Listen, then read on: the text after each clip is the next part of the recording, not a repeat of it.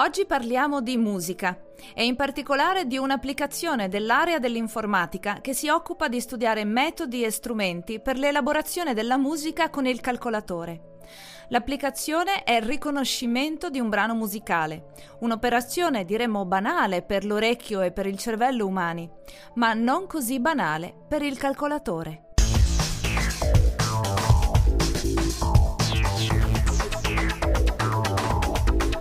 L'ospite di oggi è Nicola Orio, docente di informatica al Dipartimento di Beni Culturali dell'Università di Padova. Ciao Nicola. Ciao Federica. In una nostra conversazione precedente abbiamo parlato di questa area dell'informatica che si occupa di suono, di audio e di come esso possa venire elaborato da un calcolatore per una serie molto vasta di applicazioni.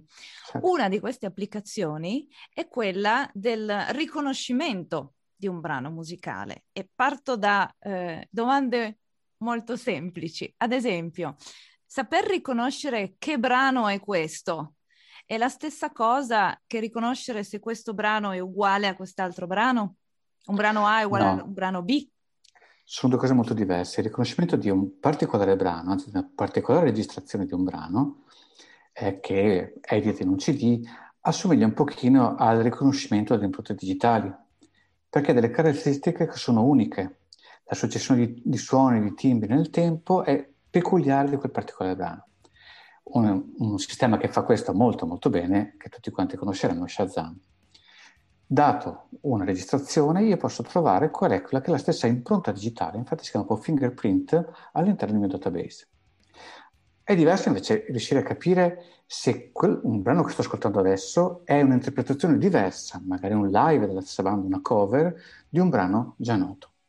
In questo caso non posso semplicemente confrontare lo spettro di un brano con lo spettro dell'altro, devo fare delle elaborazioni più, più raffinate. Devo interrogarmi più sulla melodia, è simile, ma anche questa potrebbe avere delle variazioni. La serie di accordi potrebbe essere una, una buona cue, oppure anche la, la, delle parti particolari, perché magari quello che è determinante di un brano è un riff di chitarra o un giro di basso. Quindi il compito è, è molto molto diverso e anche molto più difficile.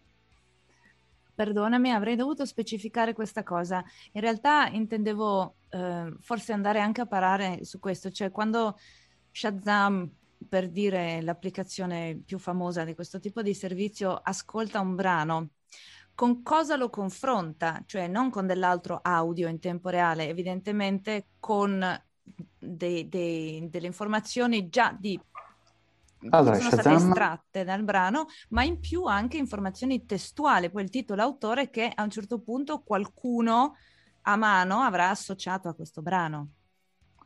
Allora, Shazam ha una, un, un convenzione con delle etichette discografiche per cui gli vengono dati i brani già con i metadati. Quindi titolo autore e anche il, il CD o comunque la traccia audio per scaricarlo, perché questo poi è il core business di Shazam, quello di fare da, da partner dalle, delle etichette discografiche, questi sono già noti.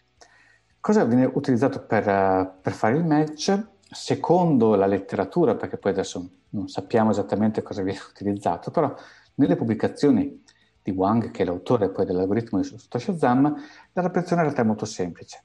Io prendo il, un suono e so che avrà ogni tanto delle, dei picchi di energia, dei picchi di energia in particolari bandi di frequenze distribuiti nel tempo.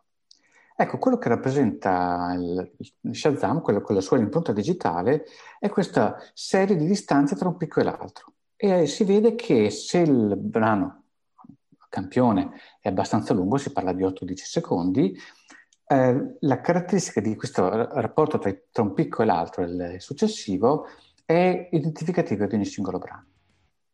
Allora, se ho imparato qualcosa dalla nostra conversazione precedente, che tra l'altro è linkata nella descrizione di questo video, fare questo match, ad esempio, con le informazioni sui picchi, è possibile perché il sistema non si fa domande, semplicemente fa questo match tra ciò che vede. Per capire se questa canzone è la cover di un'altra, bisognerebbe avere una comprensione, se mi permette di dire così, di più alto livello di certi parametri di quella canzone. Correggimi se ho sbagliato. Sì, sì, esattamente questo.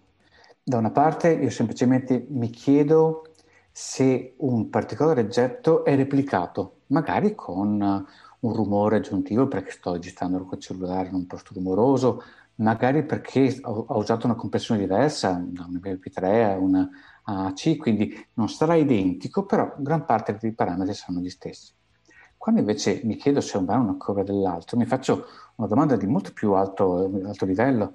È un po' come dire, se riconosco che questa foto è una foto fotografata di un particolare animale, di una zebra, quindi se lo stesso oggetto in, in, un, in un file diverso, oppure se sto generalizzando il concetto di zebra.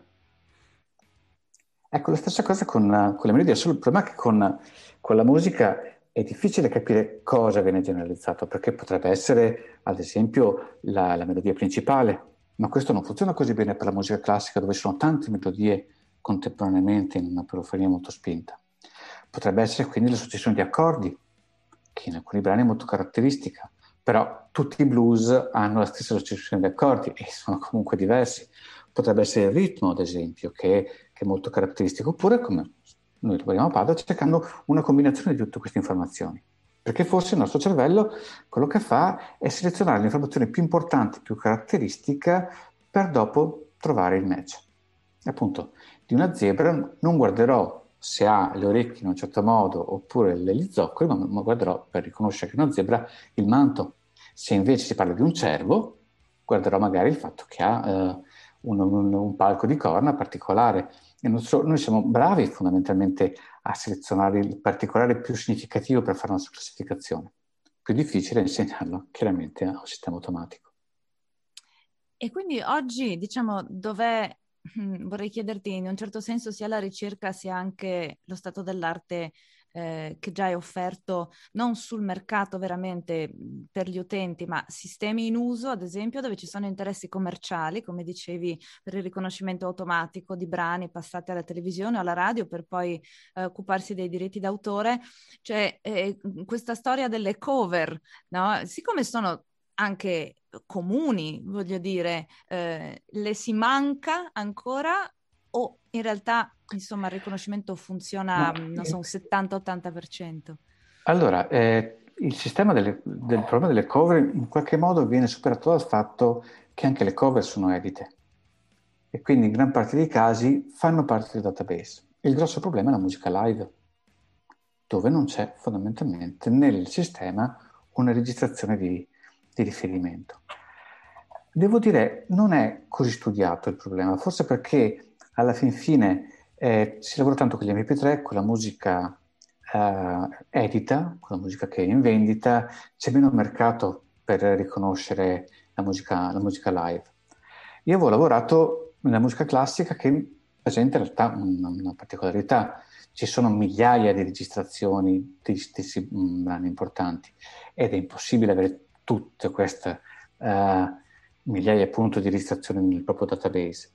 Solo che la musica classica ha tanta informazione, perché ho uh, poca libertà nell'interpretazione, ho una, un segnale polifonico con molte voci contemporaneamente, quindi è più difficile confondersi. Infatti il mio sistema con la musica classica ha un 90% di riconoscimento, che crolla al 60% quando applichiamo la stessa metodologia, ad esempio, alla musica pop, alla musica rock.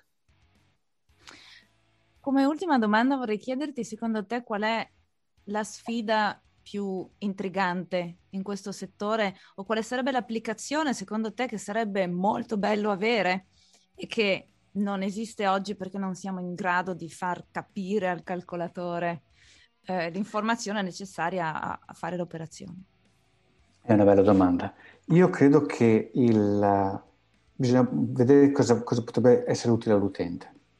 Gli utenti consumano tanta, tanta musica, hanno delle collezioni sterminate, però hanno ancora dei sistemi abbastanza rudimentali per accedere alla musica. Serve un sistema che apprendesse non solo il gusto dell'utente, ma anche apprendesse il momento attuale in cui il bisogno informativo dell'utente in quel particolare momento. Ad esempio, dai, con un feedback dei gesti, dalla, da, dai brani che vengono uh, fatti in skip oppure quelli che vengono riascoltati, in modo da adattarsi alle particolari esigenze dell'utente. Questo forse sarebbe la, la killer application che, che, ancora, che ancora manca nel, nel settore. Tutti quanti noi utilizziamo sempre i soliti sistemi che alla fin fine fanno un, un ordinamento casuale dei brani e ci lasciano ascoltare e basta. Beh, in effetti è un'osservazione molto interessante, uh, cioè esiste eh, una quantità affascinante di studi e di applicazioni in questo settore, ma quando io cerco una canzone nella mia biblioteca personale, lo faccio per lo più per titolo autore. Siamo fermi eh sì. a titolo autore, una ricerca basata sul al titolo autore, sì. Mentre... È uno di quei settori in cui la, i risultati di ricerca sono ancora molto lontani da quelle del, dalle, dalle applicazioni poi utilizzate dagli utenti. Sì, anche se ad esempio piattaforme come YouTube o l'applicazione di Shazam perché poi ti vende il brano, cioè dove c'è già un interesse, in realtà questi funzionano non li puoi disabilitare, questi esistono e funzionano anche piuttosto bene. Sì. Quelli lì non sono al poi servizio dell'utente. Lavorano... Sì. Mm. E poi sospetto che lavorano molto con i metadati ancora. YouTube mm. ha sicuramente un sistema di riconoscimento della musica per i diritti d'autore e quindi riconosce non solo che il brano caricato sia presente nel database, però fa anche un po' di, po di cover identification. Eh, però non sembra, almeno dal, come utente è utilizzare l'informazione musicale per trovare la similarità tra i, tra i brani. I suggerimenti che fa, mi sembra, ancora sono più basati sui metadati. Spotify utilizza il profilo di ascolto per fare delle raccomandazioni. E lì però bisogna essere un po' indovini per capire quanto queste raccomandazioni sono genuinamente fatte dall'algoritmo e quante sono invece sponsorizzate dalla, dalle major discografiche. Molto interessante. In effetti siamo nel 2021, ci sono tutte queste applicazioni, questi studi, però sembra ancora qualcosa che appartiene a un futuro remoto, il fatto di tornare a casa e poter dire in qualche modo, diciamo, al, al tuo sistema, ho voglia di ascoltare qualcosa di allegro, track, e il computer mi restituisce qualcosa. Niente da fare. Addirittura potrebbe essere una playlist che cambia nel tempo potrebbe apprendere dalle mie abitudini. Io torno a casa, ho voglia di musica un po' allegra, poi si sa che preferisco calmarmi un pochino e la musica potrebbe seguire questo mio andamento. Pensa, ci sono degli studi degli anni 70 su questo, con l'obiettivo non proprio eh, nobile di far lavorare di più la gente, facendogli ascoltare la musica giusta al momento giusto per aumentare il rendimento. Va bene, allora ci parleremo di nuovo quando esisterà questa applicazione. Speriamo presto. Come fa a mancare ancora questa applicazione? Ci stiamo lavorando, stiamo lavorando per voi. Allora ti lascio così torni a lavorare. Grazie, Grazie mille per il tuo tempo anche oggi, Nicola. È stato un piacere. Ciao.